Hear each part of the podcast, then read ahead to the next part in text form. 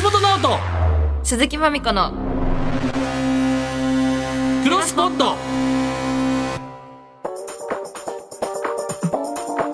2月9日木曜日こんばんは銀シャリの橋本ですチェルミコの鈴木まみこですはいというわけでこの番組はですねポッドキャストを知っていきたい2人がですねまだ知らないポッドキャストに出会いさまざまなポッドキャストを世に広めていく番組クロスポット13回目でございますはおーー23回やってますねまみちゃんなんかよそのポッドキャストに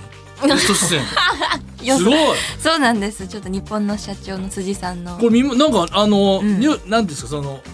いあのこういうのやるよって見ましたよねあ見ましたインスタかなストーあリーかそうなそうインスタもツイッターも告示して「耳をすますな」っていう日本の社長を通じた「耳をすますな」っていう ABC ラジオでこれどういう番組なんで始すまかってでもなんかその辻さんが、はいあのす何気になる人をほう呼んでいくみたいな感じで、ええ1回目がピノキオピーさんっていう音楽やられてる方で2回目が糸井さんっていうああ野野球球選手のですあそうそうで3回目が私ええそうそう面白そういろいろ話してきました私のなんか過去の話とか 歴史とかどうやってそうどこで生まれてとかめっちゃ詳しく話したりとか辻君はどんな感じだったんですか、日本の社長のえー、辻さんでもすごい優しいしなんか穏やかでそうなのうんなんかねなんか不思議な魅力なんがかあんまり芸人さんっぽくなかったそうそうそうだからすごいなんか普通音楽もやられてるし辻さんが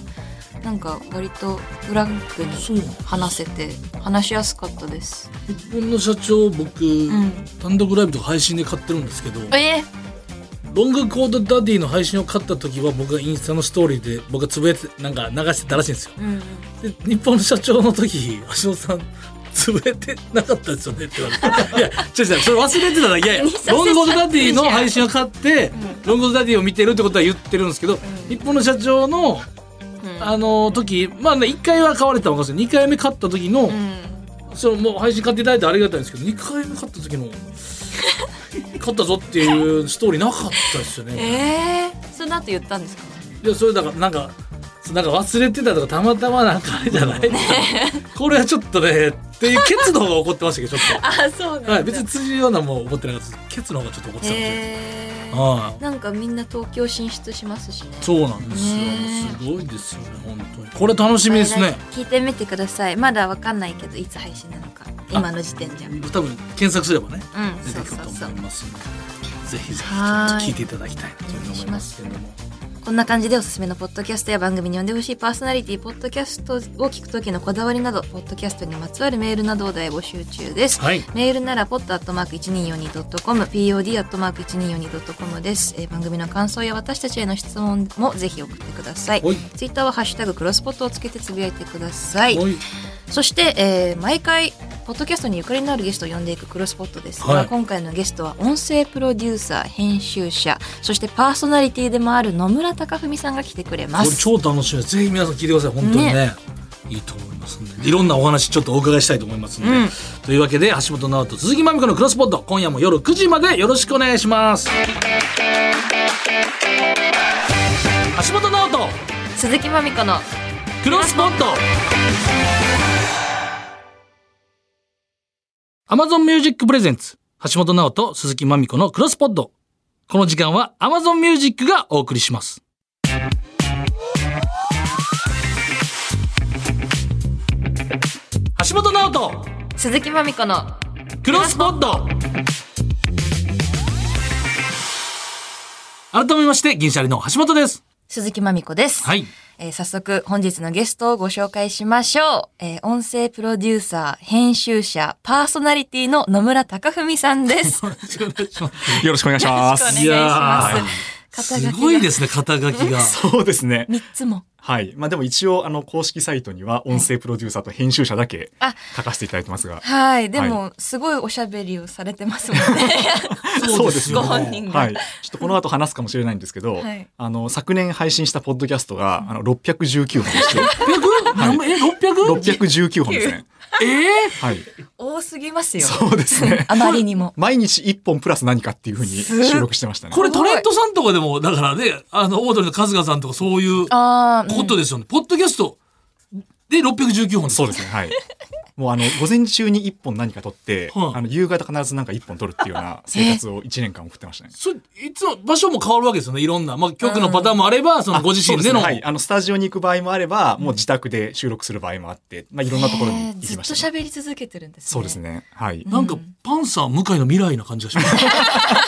このまま続けていたら向井さんめちゃめちゃラジオ出られてますね。ちょちょちょ出てますから。すごいですね。取りつかれてますね。そうです ねはいこれ、でもなんか、まみちゃん、んあの、野村さんと、なんか、なんていうか認識あったっていうか、野村さんの。はい、あの岡田康太という芸人はいはいはいがすごい野村さんのファンで、 はい岡田康太がやってるポッドキャスト内ですごい野村さんの名前が出てくるんですはよ。あそうそなんれすよねで知ってるっていうあ感ーじで。ありがとうございます。そうなんですよね。そう岡田光太さんのそうポなんですッドキャストで、はいあの、お父じさんってなんか私言われまして、はいで、お父じさんがネオジになって、ね、ネオジークでしたっけなんはかい、ネそオのジ方ーのク。はいえそれあどのうどういうことなんですかお当時の。あ、その岡田さんの、はいあの、トークライブにはい一回ゲスト出演させていただいたんですよ。それ、それなんでそこまず接点があったんですかオファーいただいて、ほうでなんかどうも私の番組を聞い聞ていくだてさたってった。はこといで。すか岡田そ君んな。話聞きました。はいえ同え時で、にそれで、ポッドキャストについて、そのトークライブで話をしたら、はい岡田さんがすごく面白がってくださっはいて、で、その後番組中に、はいまあ、音おじさんこと、はいあの野村さんに話を聞いてきましたみたいな。音声プロデューサーの音でおじい、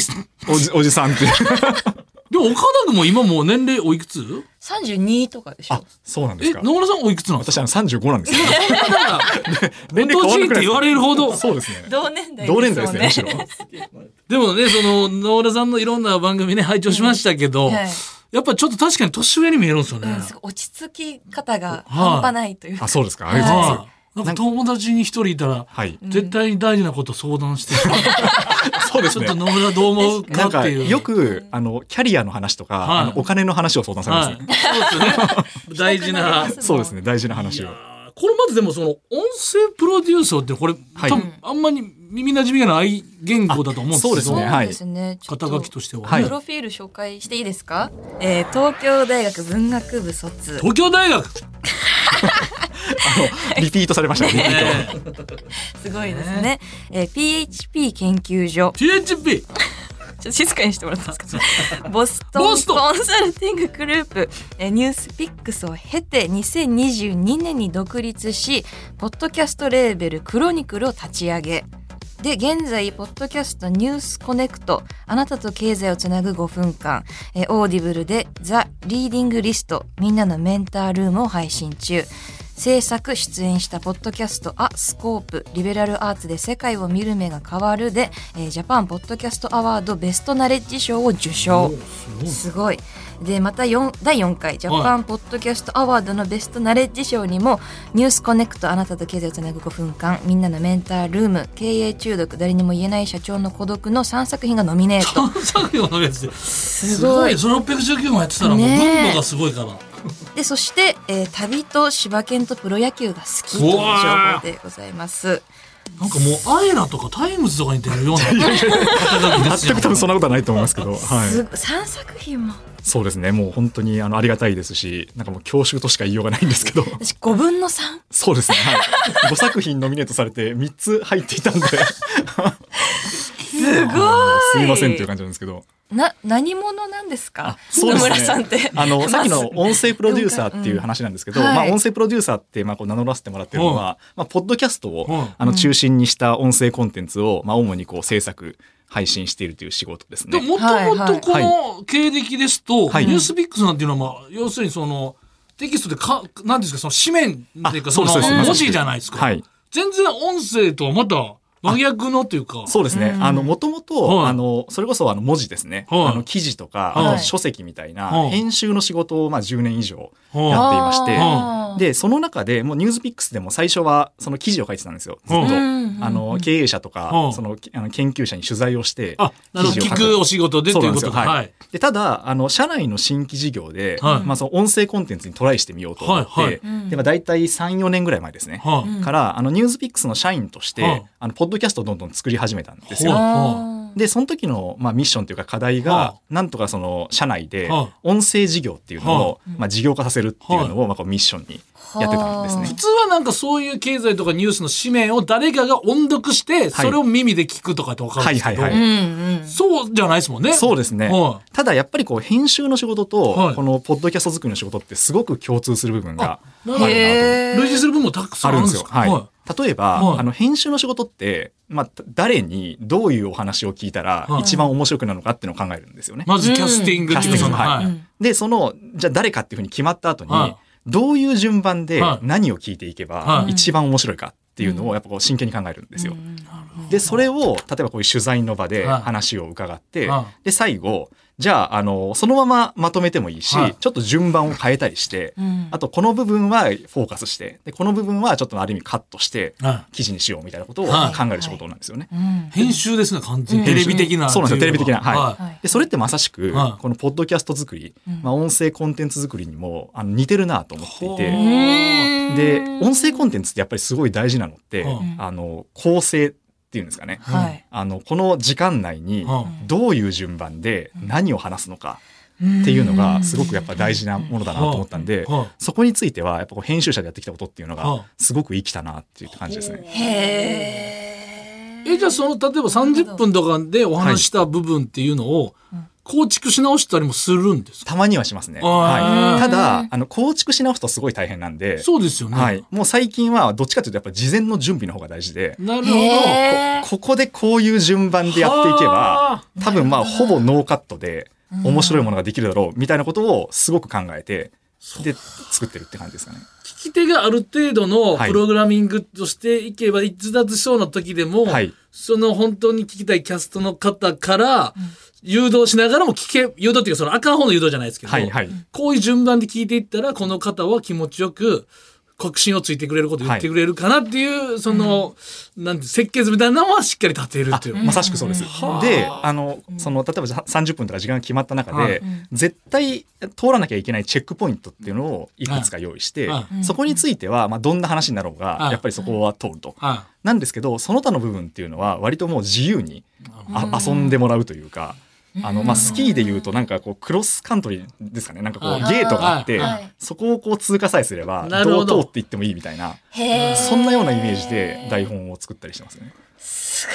いまあ、これ今後どうなっていきそうなんですかポッドキャスト音声コンテンツっていうのは音声コンテンツ自体ははいもう間違いなく盛り上がると思ってます。おーはい、それは海外と比べて日本ってどんな感じなんですかこのえっとまだその日本に限定するとは海外の熱量ほどはいまだそこまで爆発してる感じはしないんですけど、もう海外だともう本当にあの産業として特にアメリカですね、うんあの成立をしていてどどういうふうになってるかっていうと、はい例えばその有名起業家、はいあのマーク・ザッカーバーグフェイスブッはいク創業者のマーク・ザッカーバーグみたいな有名起業家が、ははいポッドキャストでもうどの記者にも言っていないお初の話をしたりするんですよね。へー初卸し媒体がもうポッはいドキャスト、そうなんですよそうなんですね。はい、であおーのシリコンバレーのあのはい有名ベンチャーキャピタリストとかも自分の番組を持っていてうんそこでポロッと言ったことがとてつもなく重要みたいなことが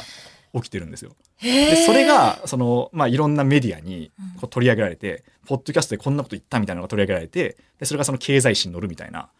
動きっていうのが起きて。るんですよね。じゃああいつのポッドキャストの最新回聞いとけよちゃんとっていうかですです次で一気にあはい、ーもうもう経済絶状況対がにあのこれは一時情報として聞かなきゃいけないっていうポッドキャストがはあいくつかあるんですよそう。なんですねへーえ日本はいつになったらそうなるんですかで日本はあのす数年以内にうんこの状況が私は来るだろうとか来てほしいと思ってるんですけど、希望もあはりい、希望もあるんいでやすけど野村さんもうこの状況で来たら死に ますよ。も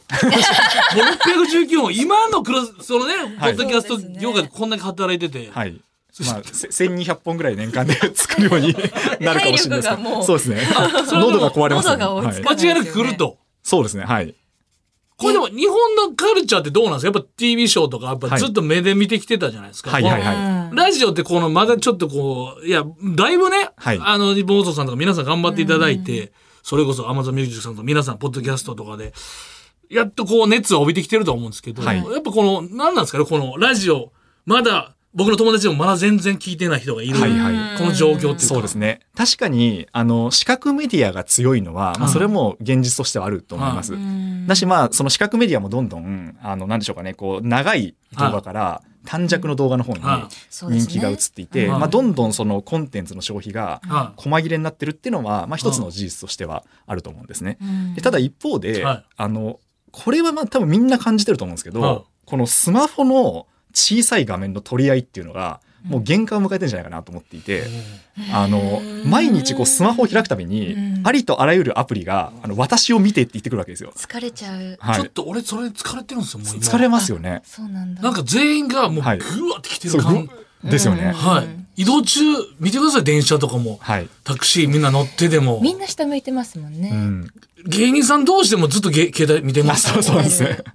らまあ結構その状況って、うんまおああ腹いっる意ぱい味お腹いっぱいですよね。うんだから人間らしくないというか、うんあの人類にとって不自然な状況だなって感じはすごくするんですよね。うんちょまあっと、いやちょはっいとこれ本当にずっと思ってたんですそれ、うんうんでそれはやっぱり全ての「私を見て」っていうアプリはうん基本視覚なんですよ。まあ、動画であり、うん SNS でありメッセージアプリであり、まあ、あとニュースアプリも多分それに含まれると思うんですけど、だからその取り合いがやっぱもうみんなだんだん疲れてきて、うん限界を迎えてるっていう中で、うんその取り合いじゃないところで、うんやっぱこう情報を提供してくれるものっていうとやっぱ音声だなって感じがするんですよね。うんなんかなんなんでこれ見たんやろってもっと他に有,、まあ、有益だけじゃない癒しもありますし何でもあるんですけど、うんとりあえずなんか目に入ったから、うんニュースのやつ見て、うんクリックして、うんなんか何してんだろうっていうかこれ思ったんですけど、僕もし例えば、うん、どっかずっと、うん、もうじゃあずっと家にいますって決めても、8090歳まで楽しめてまうんちゃうかってそのはいはい、あーコンテンツの、はいコそうンですねコンテンツの映像とか。はい、見続けてたら、いやそれはまあある種インスタントななんていうんですか快楽は得られますけど、んもっとなんていうんですかその人と絡んだりそうで旅しすねたりとか。はいはいそういう景色見たりとか、それは、そそがれるなっていうか、そうですよね難しいなと思ってたんはですよね。い、やっぱりこうずっとちっちゃい画面を見たまま、はいあの一日過ごす過ごせるんですけど、はいそれでまあ人生が充実するかっていうと、はいそんなことはないなっていうところ、ちょっとねであともう一個は、うんあの音声コンテンツがそのすごく今風だなと思うのは、はいまあ、こうインクルージョンというか、うんそのその情報を得られる人の幅が広がってる感じがするんですね。うんどどういうことかっていうと、うん私今実はその 3, 3ヶ月のあの息子がいまして、うんあらすごい小さい子供がいて、うんで、まあ、毎日こう授乳したりとか、うんなんだこう夜泣き対応をしてたりするんですよね。うんはいはいでその時ってもうあの両手塞がってるんですよ。うんうんで両手塞がってると、まあ、こう常にあやしてないといけないんで、うんあの本当にこう視覚メディアってできないんですようんね。うん例えば本なんか読めないし、うんはい動画も集中できないしみたいな赤。ちゃんの所作をずっと見てますからね、そうなんですよ、はでその時に唯一ポッドキャストだけはやっぱこう情報収集の手段としてはいそうね使えるんですよ。そうねはい、でながら、えできっと、すすごくこの子育てをするようになって思ったのは実はこうじっくりと視覚だけを見れて見てる時間ってうん贅沢で、うんうんあの限られた人しかそれはできないってことをすごく思ったんですね。とんでもなく贅沢な時間だったそうとんでもなく贅沢な時間だなと思っていて、うんでそうすると実はその私の作ってる番組もあのドライバーの方とか、はいうんあのまあ、え運輸に関わる方とか、はいあとその介護とかはい医療の現場で働かれてる方とかは割とそのもう手が塞がっているはいうんうんただそういう方が結構耳で聞いてくださってるってパターンがよくあるんですよいね。うんなのでうん割とこれまでのコンテンツ作りっていうのがうんそのまあ資格もあなたあありますよねっていうのを前提に作られていた中ではこれからはそのそういう手が埋まっている方にとってもやっぱこう聴聴覚のメディアっていうのはまあ広まっていくんじゃないかっていうふうに思いましたね。うんだからよりこう多様な方をこはうにインプット手段を提供できるっていうふうに思いましたね。ちょっとそんな中こんなメールが来ておりまして、ラジオネーム北条鳩宗さんからいはいニュースコネクトで野村さんのことを知りました。いろいろインタビューも読みましたが、ラジオはながらで聞けると言いますが、最近ラジオが面白すぎて好きな番組ほど聞き逃したくないってなって、ちっともながらで聞 けず、ながらで聞こうとすると、あ、今なんて言ってたっけとなって全然進みません。野村さんや橋本さん、まみちゃんはどれくらいながらで聞けますかうまく聞けるコツがあれば教えてください。とのことです。あもうごめんなさい私おもろすぎて。 これもこれはわかりますよねめっちゃわかる。わなんか、そう、なんか、何も見てないのに、じっくりさ、聞いてる時ありますもんね。 ありますありますあります。 あでもこれわかるなはこれまあまあそうだと思いますまず。うんうんうんあのながらだと、まあ、当たり前ですけど、んあの何かこう手作業を意識してる時は、はい耳の情報は消えるんで でなんかこれ私作り手としてこれすごい実感感じることが多くて、はい。あの情報密度を増やせばいいもんじゃないっていうのはこれすごい感じましたね。たね。なるほど。はい、その、なんか短距離走みたいな30分でずーっともう、じなんか有益な、みたいなのはし、はい無理なんですそようね。なんですよ。うんあの、もともと、あの、書籍、テキストの編集者だったんで、うんテキストってもうずっと情報密度濃いんですよ。なうん遊 びがあんまりないのがうんむしろいいんですけど、うんあの、音声の場合ってうん、適当、ほどほどにどうでもいい話を、うんやっぱ挿入しないと、はリスナーさんってついてこれなくなるなっていうのは、すごく感じましたね。やっぱ、句読点開業みたいな、はいニュアンス必大事要ですですよね。。だからなんか結構自分で話すときに、はいあえてあもうここはあのどうでもいい話なんで、うん忘れてもらって大丈夫ですっていうことをい先言にった、はい、言った後にやることはありますね。なるほどな。はい、いやあ面と白いなもうこんなメールも来ております、うラジオネームみつみーさん今大学の放送サークルに所属しているんですがたくさんのポッドキャストを作っている野村さんが思ういいポッドキャストの条件って何ですかおーなるほど。声ゆるさ濃度それをもとに私たちも作ってみようと思いますいやーこれはいいいいポポッッドドキキャャスストト。何ですかあの要素はまずいっぱいあるんですけど、はいあうーんとそうですね。えっとまず、えっとその時間をやっぱりこうあの聞いてうん楽しくなるとか、はい共感できるとか、うんまあ何らか、なんですかね、その心に、こう、じんわりと、こう、プラスの感情が広がっていくっていうのがまず一個。はいはいまあ、た当たり前、うんこれどんなコンテンツもそうなんですけど、うんそれがまず一個あるうんと。はいで、あと、えっ、と、私はどっちかっていうと、あの、エンターテインメント系ではなくて、ナレッジですね。うんあのビジネスとか経済とか、あの教養のポッドキャストを作るんですけど、うんその時はやっぱりこう新しい世界新しい視野が開けてくるっていうのがいいポッドキャストの条件かなと思っていて、うんあのまあ、これは本当にあの一番大事にしてることなんですけど、うんそれを聞いた後ちょっとだけ世界が変わって見えるはっていうのはすごい大事だと思うんですよね。い。はなんかその歴史のことを知ってでなんか目の前にあるマイク今ここにマイクがあるんですけど、はいこれがちょっとだけ違って見えるみたいなこういう作りだったんだなみたいな。それ、本当の、なんか、いや、いい番組だな、クロスポット。私たち大丈夫ですかいやさ変えい変えれてんのいや、本当ね。本当にできてんのかなあでもそのまずクロスポットはできてると思いますよ。あーはい。でもそうですね。だって、野村さんのお力をお借りして いやいやいやいや角度をね、はいゆる言語学もねそうですけそうどです、よねでそれって別に知識だけじゃないと思う知識だけじゃないと思うんですよ。うんあの知識ももちろんあるんですけどこの人の話がなんか共感できるなとか、うんなんかその自分の辛い状況とか悩みを分かってくれた感じがするなとか、うんそういうのでも全然いいと思うんですよね。ででそれってまあ確かに確実にそのリスナーさんのあの聞く前と後でこう変化をもたらしてると思うんで、そうですね。はい、それでも全然素晴らしい番組だと思います。なんか同業者のラジオってぼ僕もその言うたらお笑いのラジオでおわ、はいわかるんですけどなんか、うんそれはそれで楽しんではいるんですけどなんか異業種の方の方がなんか思いつくというかいろいろはいはいはい。インプットとそしうて、ですねはいはいあなんなんそれじゃあこれネタに使えそその発想はとか、うんなんか同じ職業の人だとそのダビングになっちゃうのと、はいはうん別の仕入れ先の方がなんか、い。そうですね。なんかね、そうですね。なんかそのアイデアの量はは、いはいあの移動した距離に比例するみたいな言葉があって、えー、何ですかそれ。はい、あの、まあい、いろんなところに行けば行くほどアイデアって出てくるんですよね。でででそれなんでかっていうと、移動距離が短いと、基本的にやっぱこう付き合う人が、うんあの似たような人になるんですよね。うんそうじゃなくて全然なんか多分別の国に行けばもう180度自分と違う人うんに出会ったりするんで、うんまあ、分かり合えるかどうかは分かんないんですけど、うん少なくともアイデアはうん生まれてくる、こんな世界あるんですねっていうようなアイデアは生まれてくるんで、まあ、多分異業種の人と喋るっていうのはそれに近いんじゃないかと思います。確かにありがとうございました。なんかすごい響く。イタリア行って、はい銀シャリが滑ったとかど受けたとかそれ関係ないですよね。そうそうそうそうそそういうなんかねうなんか逆にイタリア語で漫才していただいてはい滑ったらすごい面白いと思うんそうでなすよ。るほどねはいイタリアで滑ってる経験のやつまずいないから。いないと思います。はうい。んはあめちゃめちゃ面白い面と思い白いなちょっとまだまだ聞きたいんですけどここまでです。今日まあまはあ。まあまあと野村さんのやっぱ聞く力が強そうすぎて、 ね。続きはまあ次回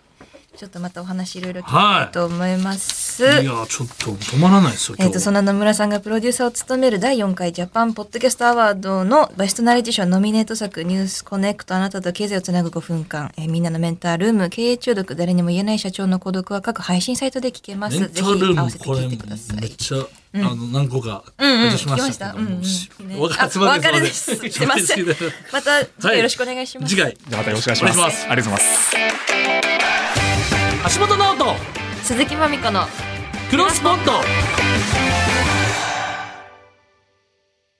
Amazon Music Presents 橋本直人鈴木まみ子のクロスポット。この時間は Amazon Music がお送りしました。さあお送りしてまいりました橋本直人鈴木まみ子のクロスポッドお別れのお時間でございますはーい。やすごかったですねすごかった。野村さんゲちスト。ょっとやっぱうん。多分ですけど、はい。頭が言い方ってうん。分かるように喋っていただけるんですよ、ねあの間のぐらいの頭の方は、自分の頭の良さをひけらかすんですけど、うん。多こ分っちに合わせにト来てッくプれオてブる。トップの頭の方は優しいんです聞き手としても、ねわかりやすく説明分かりやすかったでです楽しかったですね。次回も楽しみ。そうですね、うんぜひぜひちょっと次回もまたちょっと聞いていただきたいです頑張ろうねはいというわけではいよろしくお願いしますはい、番組ではあなたからのメールもお待ちしております。番組の感想や質問、好きなポッドキャスト番組や呼んでほしいパーソナリティ、ポッドキャストにまつわるエピソードなど何でも OK です。えー、pod.1242.com までお願いします。えー、そして来週の放送なんですが、スペシャルウィークのため番組はお休みです。あうん。あああー次 回は再来週2月23日の放送になりますので、ちょっと一周またいでまた野のむ村ちさゃんんお迎えしますの。むちゃんの話一瞬待たなあかんのああやだよろしくお願いします はいここまでのお相手は銀シャリの橋本と鈴木まみこでした